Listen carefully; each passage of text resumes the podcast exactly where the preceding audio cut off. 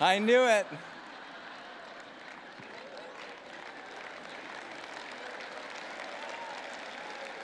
Little Easter miracle up here.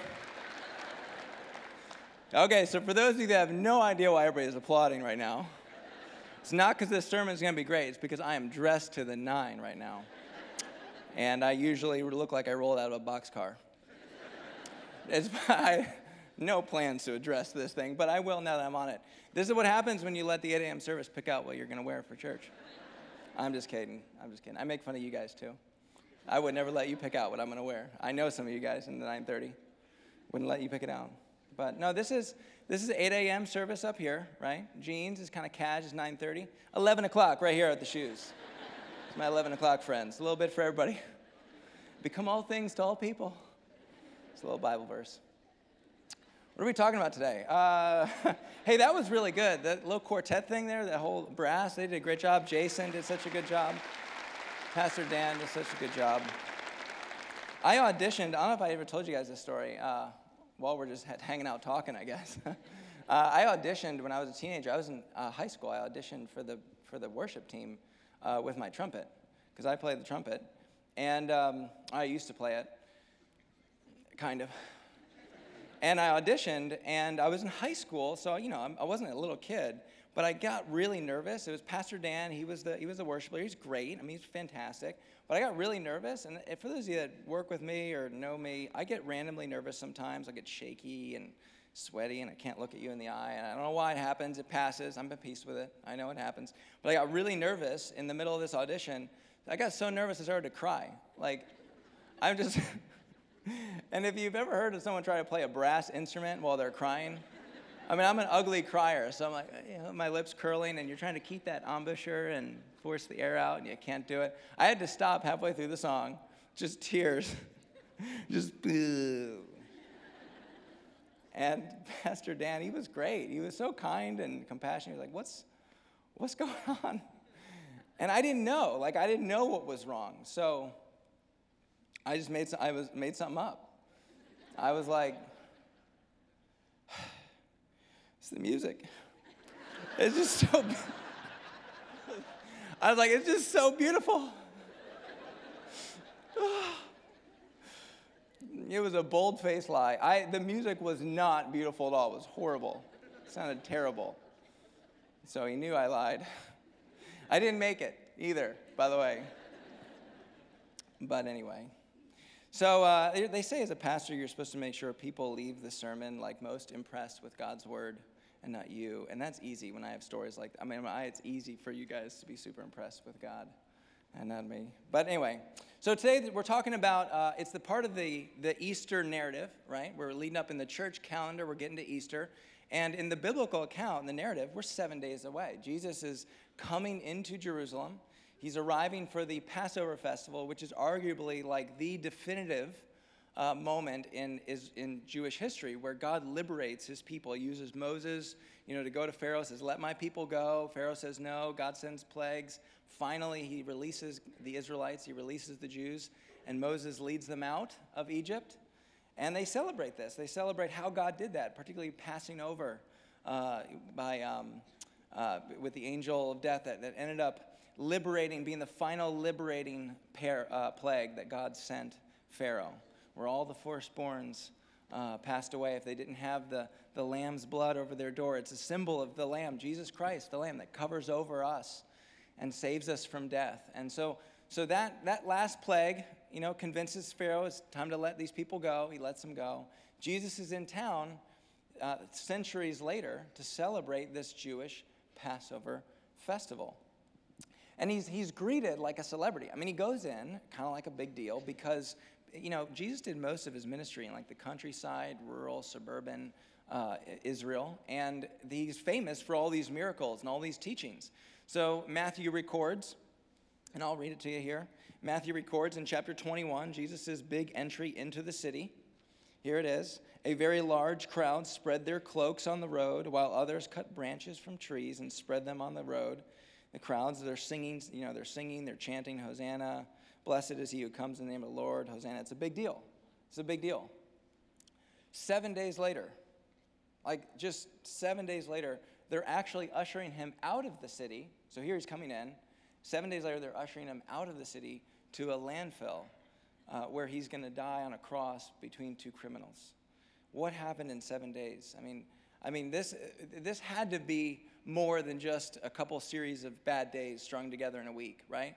Well, you would be right. This is a plot that goes well before this week, this big entry. And that's where I want to pick up the story. In order to contextualize Palm Sunday, we got to go back to the very beginning of the plot for Easter and Good Friday, which is the Pharisees. The Pharisees are the religious leaders, and they're the ones stringing together the plot to kill Jesus. Do you know what the very first time and the very first mention in the gospel accounts of the Pharisees wanting to kill Jesus? You know what, you know what the straw that broke the camel's back was? It was something to do with the Sabbath. The Sabbath is the Jewish Saturday. It's Saturday in the Jewish calendar in their week. Uh, it's the seventh day when God rested. Centuries later, the traditions of, the, of Christianity and the church, even after centuries after Jesus, uh, we, we, the church tradition said, hey, if we're going to meet regularly, let's do it on Sunday, because that's when he resurrected from the dead, and, and we can now rest in our uh, spiritual lives. So Saturday is going to be moved to Sunday for the Christian, because that's going to be our Sabbath meeting time.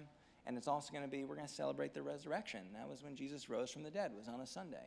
So Christians kind of tradition, it's not necessarily a biblical thing, just traditionally they moved it to Sunday. But Jews celebrated it on Saturday, and they celebrated the Sabbath every week by resting. They rest from all physical work. And so Jesus is kind of caught on a technicality doing some work when really he's just kind of snacking. He's kind of walking through a field. He's snacking. He also heals somebody on this day, which they say is work. You know, the Pharisees catch him working. But really, what sends the Pharisees over the edge, the reason they decide, we're going to kill this guy, records in, in Mark chapter 2. Think about that. Mark 1 is, this is Jesus. Mark 2 is, we got to kill this guy. I mean, it was that early in his ministry. Mark chapter 2, this is where the incident happens. So, then he said to them, This is the big thing that sent him over the edge. He said, The Sabbath was made for man, not man for the Sabbath.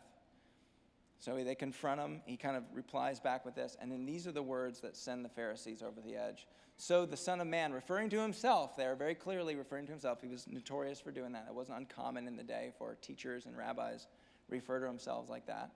So the Son of Man is Lord, even over the Sabbath. So the Pharisees get together, and it kind of bleeds into chapter 3 a little bit. And the Pharisees went out and they began to plot with the Herodians. These are the, this is the enemy. The Herodians are the people who are pro Herod. They're the ones who uh, basically protect and kind of advocate for Herod and his, his policies. That's the enemy. The Jews are, are ruled by the, by the Romans. You know, they're not, they're not, they're pagans. The Romans are pagans. They're not even Jewish. And yet the Pharisees, the religious leaders, are going, This is so bad, Lord of the Sabbath. This is so bad we got to partner with the enemy. In fact, Jesus is a bigger enemy than our greatest enemy. It's that bad. I go, well, what? I mean, if you're like me, you're like, what's what's the big deal? Let him let him have let him have Saturday. Okay, let let Jesus be the Saturday king. Okay, Pharisees, you guys can be the Sunday through Friday kings. I mean, just you have seven days. Give him the one. You guys take six. I mean, I mean, what's the big? It's Saturday too. No one's doing anything. It's not like a productive day, okay? Chick fil A is closed. so let him have Saturday, okay? You guys take Sunday through Friday. What's the big deal? Well, the Sabbath is a quite a big deal in Jewish and biblical theology. So it goes all the way back to Genesis. So here we go. We're going to go back to Genesis. Now, here's the thing about Genesis. Here's the thing about the Sabbath. Do you know what the first thing in all of creation uh, that was declared holy. You know what it was? It wasn't land.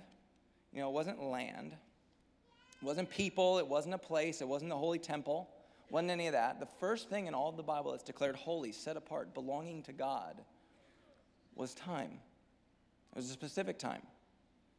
It was the seventh day in creation. Here it is in Genesis chapter 2. Then God honored the seventh day. He honored it, He made it sacred, and He called it holy and because it's because he rested from all his work which he had done. That's interesting, right? Time He sanctifies time. The weird thing about the Sabbath, this is in, in all of biblical theology, this is true. The land that's holy, that eventually becomes the Holy Land, that land is made holy by the people's good works. If the people don't follow all of God's laws and do all the good works, the land is defiled. It's no longer holy. The Sabbath, though, that was holy no matter what. Whether you adhered to it or not, it was the seventh day. It was a holy day. It was holy time, whether you adhered to it or not. It's as if Jesus is saying, By Lord of the Sabbath, I can declare things holy, whether they obey all the laws or not. What does that sound like? Sounds a little bit like Easter. Regardless of whether or not you obey all the laws, it is God who can declare holy people holy, maybe? We'll come back to that. What do you say we come back to that? But here's the idea it's basically that mankind was made on the sixth day, and on the seventh day, God rested. But here's the deal on the seventh day, that was humanity's first day. Think about that. First order of business for Adam. He's, he's created, he's not sore from last week. You know, I'm starting to get old, so I'm, I'm realizing you can pull a muscle in your sleep. You can literally pull a muscle resting. That's, that's my life now. But you know, Adam didn't have any of that. He's perfectly made, handmade by God, reporting for duty, what he wants to do, and God says, sit down. Let's hang out. Let's just rest. Enjoy. That was, that was Adam's first day. So, biblically and theologically, and to the Jewish tradition, mankind was made to enjoy God. That's why we were made. We were made for rest, not for productivity. In American theology, it's hey, hey, the rest is a means to an end. It's not, you know, the Sabbath is a means to an end. The end is productivity. Be productive, get work done, get work, work, work, work, and then rest up because there's more work to do. And you only rest after you've done the work. In this case, God does all the work. Humanity gets to enjoy the reward. What does that what does that sound like? So Jesus is saying, I'm the Lord of the Sabbath. So, for the Jew, preparing for the Sabbath, culturally and theologically, was equally important as obeying the Sabbath itself. So, every Jewish boy and girl knew growing up that mom and dad had to resolve their fight by Friday night because the Sabbath is coming. Everything's got to rest on Saturday, including conflict. Everything. And this was just, this is the way you obeyed the Sabbath laws, was every week. When Friday's coming, you're getting ready, you're preparing because come Saturday, everything's got to be at rest, which means even conflict has to come to rest that for the Jewish boys and girls growing up, they were taught in an early age it's a sin to be sad on the Sabbath.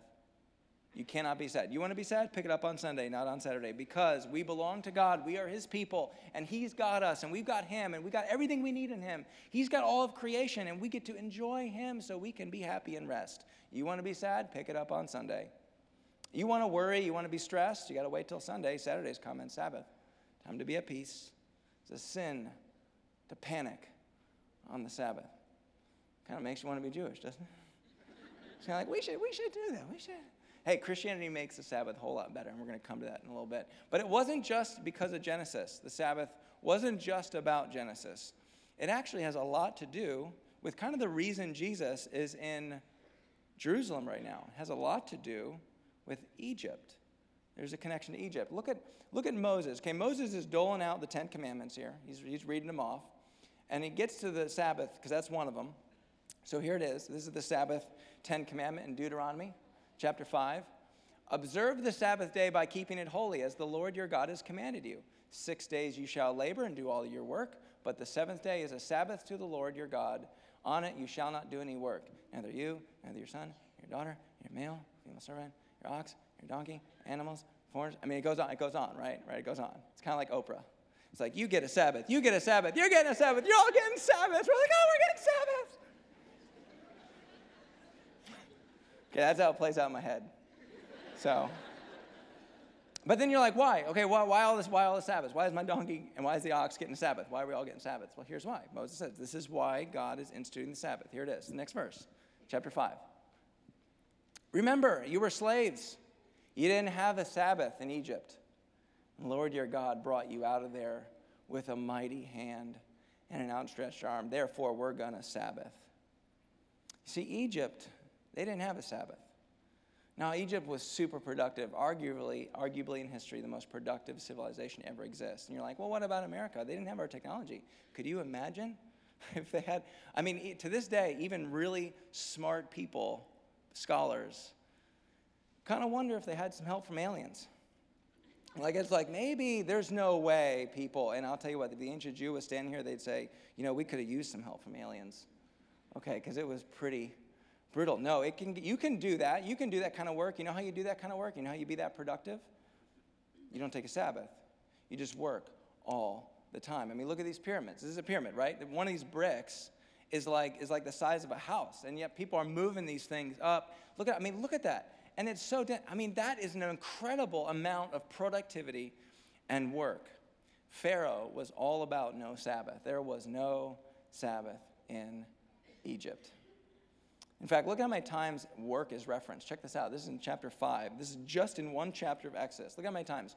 Work, get to your labor, stop working. Next slide. Let them go and gather straw. Require the same quantity of bricks because they're lazy. Next slide. Look at this. Heavier work. They need labor. Next slide. Look at this. Complete your work. Next slide.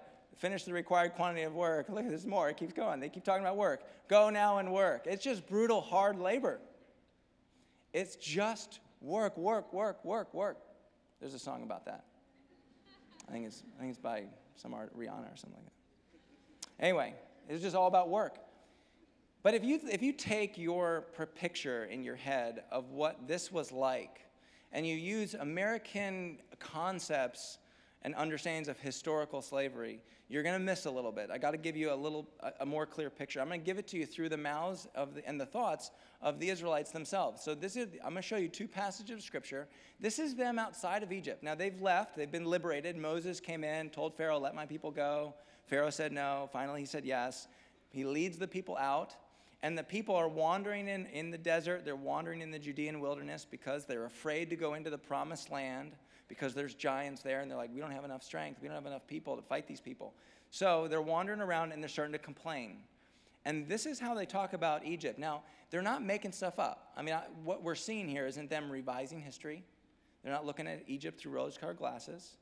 This is, they're describing their circumstances in Egypt. So you have to combine what I just read to you in chapter 5 with how they describe their experience in Egypt as well. This is it. In Exodus 16, if only the Lord had killed us back in Egypt, there we had pots filled with meat, pots of meat. Ate all the bread we wanted. And then Numbers, they're complaining, kind of the same thing. They record this in Numbers. We had all the fish. We used to eat for free. For free? You're a slave. What do you get for free? You can't you don't get anything for free as a slave. But they're like, we had all these fish, cucumbers, melons, we had the garlic, mmm, the garlic. We had it all in Egypt. You see, to understand what God saved his people from, you have to get a full picture of what Pharaoh in Egypt is like. You see, in the ancient world, it was a violent time. You know, we don't have any, con- we're so sterile and domesticated here. We're just, everyone's so, you know, everything is whitewashed and sterilized and clean and nice and safe and diplomacy and all this. It was a violent time back then. Survival was not just something that, like, I gotta run to Walmart. Survival was like, maybe it's not gonna happen for me today. Any day now, somebody can come up over that ridgeway, over that hill, and if they're bigger and stronger than us, we're dead. And they'll just take, and there's no, we're gonna report this to, there isn't any of that. Where you're just gonna die.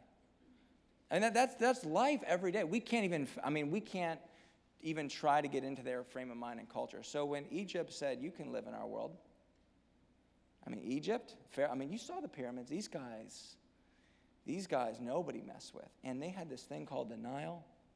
And that stuff, that, that Nile thing just cranked out. They survived droughts after droughts after droughts after droughts because that Nile just kept flooding. And then it would, it would flood, then it would recede, and tons of fertile soil. I mean, it was just incredible. Uh, it's more like this. Here, here's, here's what God saved his people from. It's more like this. Think of this. You graduate from college, or you work your way up in your career, or you graduate from high school, whatever, and you're trying to get that big job, that job that you that dream job. Goldman Sachs calls you. They're too big to fail, right? They're never going to go. And they're saying, listen, we're going to give you the security detail. We're going to give you bennies on bennies, man. We're going to give you insurance on your insurance. Your retirement is covered. You can have all the vacation you want. We got private jets for you. We got food. You can buy all the, you can have all the garlic money can buy. How's that? You can have it all. Here's the deal you're going to work like a dog. We are going to work you. you look, look, you want to have a family and kids, you're going to pay for the college, the prep school, but you can't. There's no way because we got to win. This is Egypt. This is, this is the business. We got to win, and we're going to work you. You know, maybe for you, it's like these friends, like, man, these friends make me do stuff that I don't want to do. But if I have these friends, I got this reputation, that's what I want. That's where I find my Sabbath rest, is in that. That's where I find my peace, is when I get these people or this influence or this kind of health, when I get this kind of job, this kind of opportunity, this kind of marriage. And if I can just do whatever I got to do, get this. And God says, not my kids. No, my kids are not going to live life that way. No, not my people. They're not going to live with that kind of life. I did not create them to live like that. So God says this in Exodus 3. He says, I see it. I see it. I'm going to come down there. I'm going to come down. I've seen the suffering of my people in Egypt. I have heard their cry because of the men. Here it is. This is it. This is the straw that broke the camel's back for God. It's the work. for God. It wasn't, it wasn't the most offensive thing about Egypt wasn't the gods. You know, it wasn't the gods, it wasn't they had bad language. No, it was a Sabbathless work life. It was a Sabbath, they were so consumed with work and productivity. That, God's gonna say, I'm gonna come down there now.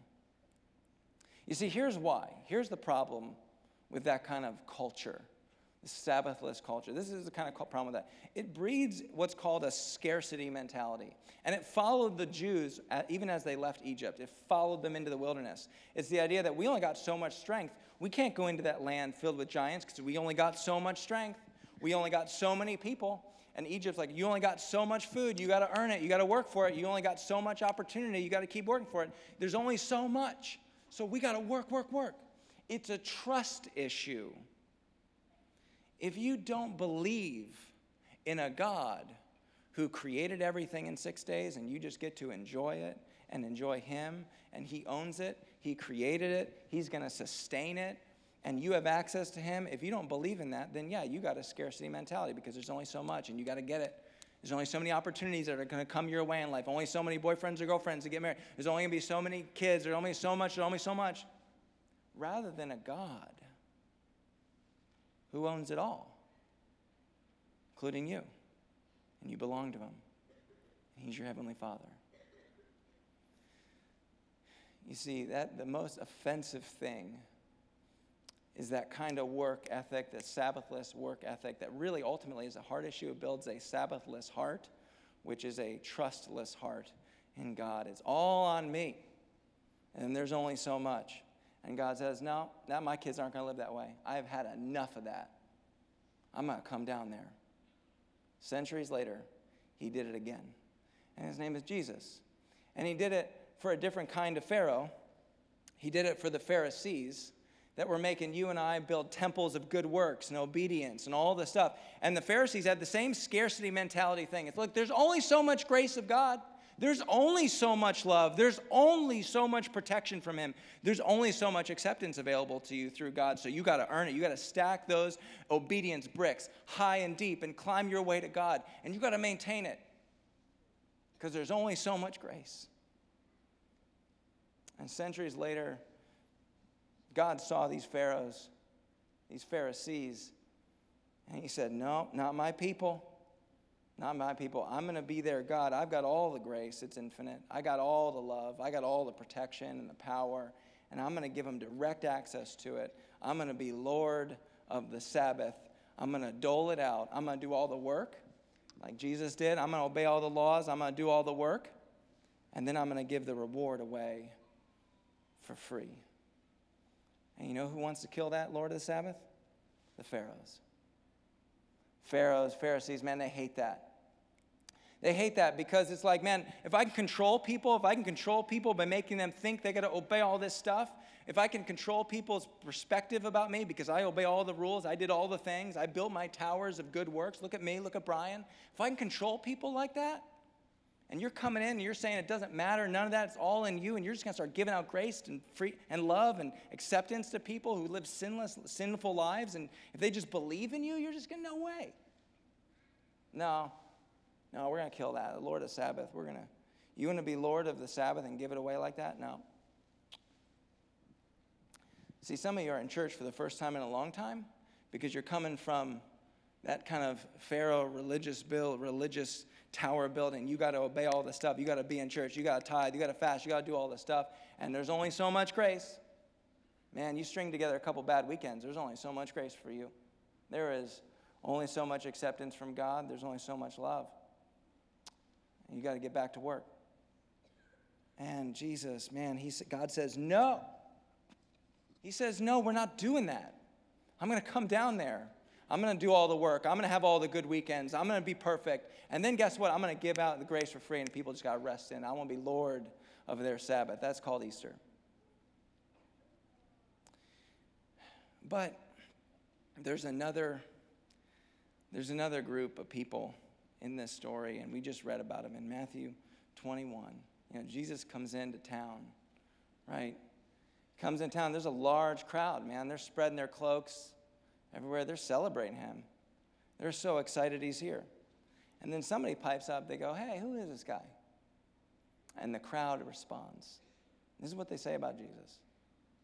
Crowd, crowd, they, you know, they ask, "Who is this?" Crowd answers, He's a prophet. No, he's not a prophet. You see, uh, prophets draw crowds, good teachers, you know, Gandhi, all these, you know, we should, they're good, they're, we should obey what they teach. He's a good prophet. Prophets, people like prophets. They give you good advice, they tell you how to navigate the signs of the times. Yeah. But Lord of the Sabbath? No. And here's why, if I'm, I'm going to be personal with you guys, this is kind of why I've sometimes wanted to, wanted to just pick Jesus as prophet and not as Lord of the Sabbath, because I find my Lord of my rest and other things. You know, like if I, I, obey all the rules, I do all these things, I find lots of rest in maybe what people think about me, maybe building my little tower of good works or good things, good things at work, whatever. And I, I get my rest from that, maybe. Or maybe for you, it's like, Jesus, I've been building my tower of, I, I, get my rest from my kids are all good and everybody's happy and safe. And I put them in a one, I put them in greenhouse. But God, somewhere along the way, they're not following you anymore. And I did all the things. I built the tower. And you're not giving me my rest, what I want, the Lord of my Sabbath, which is my kids, my family, my marriage. Maybe for you, it's a job. Like, God, I did everything right. I went to church, I tithed, I gave my money away, and then I lost it all. What the heck, God? I, I did all the right things. I had a system okay? And these were my things that I was building by obeying all the rules, and then it's gone. I don't have my health, I'm sick. That's where I get my rest. And Jesus is coming to you this morning. He's going, hey, remember, I'm Lord of your Sabbath too. I didn't die on that cross so that one day a week you can be happy and be at peace and then live terrified and worried the rest of the week. That's not why I died. The way, reason I died on the cross is so you can have Sabbath every single day of the week. Look, applying this message is not taking one day a week and resting, and that may be that's a good rhythm. I think there's a good principle there. But the, applying this message is not living like there's no God six days a week, and then one day a week you're going to have faith again. Jesus Christ came to be Lord of the Sabbath, and He lives in your heart, which means it is Lord of the Sabbath every single day of the week if you just believe you just believe in Jesus, if you just put your trust and your faith in Jesus, He becomes your rest for the rest of your life. You see, this whole this uh, Sabbath, I do believe there's no difference between, I mean, there's not a physical world where God's not involved in it, and then there's the spiritual stuff over here. It's all spiritual. God is at work in all of it, which is physical rest is important. But when you live your life just physically working all the time to try to get your things, and then those things don't work out, Jesus is asking you a question this morning. He goes, Was your rest really in me? Was I really the Lord of your rest? Or was it in something that you wanted from me? I love you too much to allow anything else to be the Lord of your Sabbath. And sometimes we just say, No, I don't want it. You're a good prophet, Jesus, but you're not the Lord of my rest. And until you give it to me, I don't want anything to do with you. But Jesus pleads with you, just the same way I believe he pleaded with, with Pharaoh. And Pharaoh hardened his heart. But he's asking you this morning, saying, Don't harden your heart. Let me be your rest. Do not harden your heart. Those things don't belong to you. Pharaoh kept saying, My people. And Jesus would say, and God would keep saying to Pharaoh, Let my people go. Let them go. They don't belong to you. None of it belongs to you. It all belongs to me. And if you believe in Jesus, you have all of God. And that means you don't need anything else. You don't need people. You don't need anything else if you have Jesus. This is the gospel. You know what being a Christian is? Resting. You know what being a mature Christian is? Being really mature at resting and really good at resting in the infinite amount of God's grace, acceptance, love, forgiveness. This is a prayer. I've been praying this myself. I just, because I, I work through all this stuff. Uh, before I put you guys in the hot seat, I got to get in it. So I've been praying through this for a while now. This is a prayer I've written out. I've been praying this lately. If it helps you, great. It's not the Bible, so you don't have to memorize it or anything, but it's just a prayer I've been praying that's been helping me. I've been saying this a lot. Jesus, I am sorry for trying to earn my rest my way. I'm sorry for trying to earn rest my way. And I am tired. I am tired. So, Jesus, I need you to be my rest, not my health, that some opportunity on the horizon, some dollar amount, some bank account, some, some family situation even to work out. I need you to be my rest for the rest of my life. There is a. Uh, there's a, a there's a, a, beautiful thing that happens in the Hebrew poetry that um, a little bit lost in translation come to the English. It's not like the Bible's imperfect if it's English. It just means there's translation, you know, going on. And there's a, uh, a, a beautiful picture in Genesis chapter 2 that you see in the Hebrew poetry that comes out in this translation here. And here it is Genesis chapter 2, 1 through 2. So the heavens and the earth were completed, and all that is on, in them on the seventh day, God ended his work. How do you, how do you end your work if you're not working? Right? I mean, how do you complete your work if you're supposed to be resting? Answer You're not complete until you rest. American theology is, is when your work's done, you're done. Biblical theology is, is you're not done until you find your rest in God alone. All of creation needs to find its rest in God alone. And we don't talk about six days of creation, we talk about seven because it took seven, it was not complete until creation found its rest in God alone, the Lord of the Sabbath. Jesus says the Sabbath is not for God, it's for man. You know what that is? That's called grace. That's called a gift. It's not for me, it's for you. It's not for me, it's for you. So because God loves you, He gives you this free gift. You can't earn it. He did the work six days earlier. You just get the reward. Question is will you make Jesus Christ the Lord of your Sabbath, your rest for the rest of your life? Let's pray. Jesus, I am under no delusion that in a room this size, gosh, there are people that are experiencing hard times, maybe even they just feel like plagues, like, like, and they're trying not to let go of something. Like Pharaoh didn't want to let go of his people. He didn't want to like, because it's like, God, I, I just pray you loosen the grip this morning. That you would not harden these people's hearts, that their hearts would be the opposite of Pharaoh, it would loosen up and let go.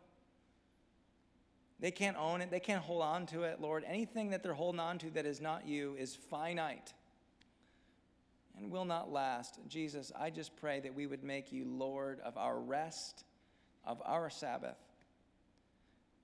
Because ultimately, Lord, it's true whether we believe it or not.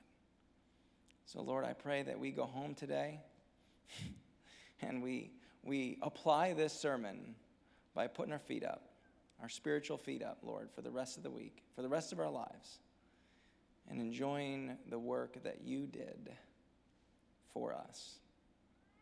In Jesus' name we pray. Amen. Amen.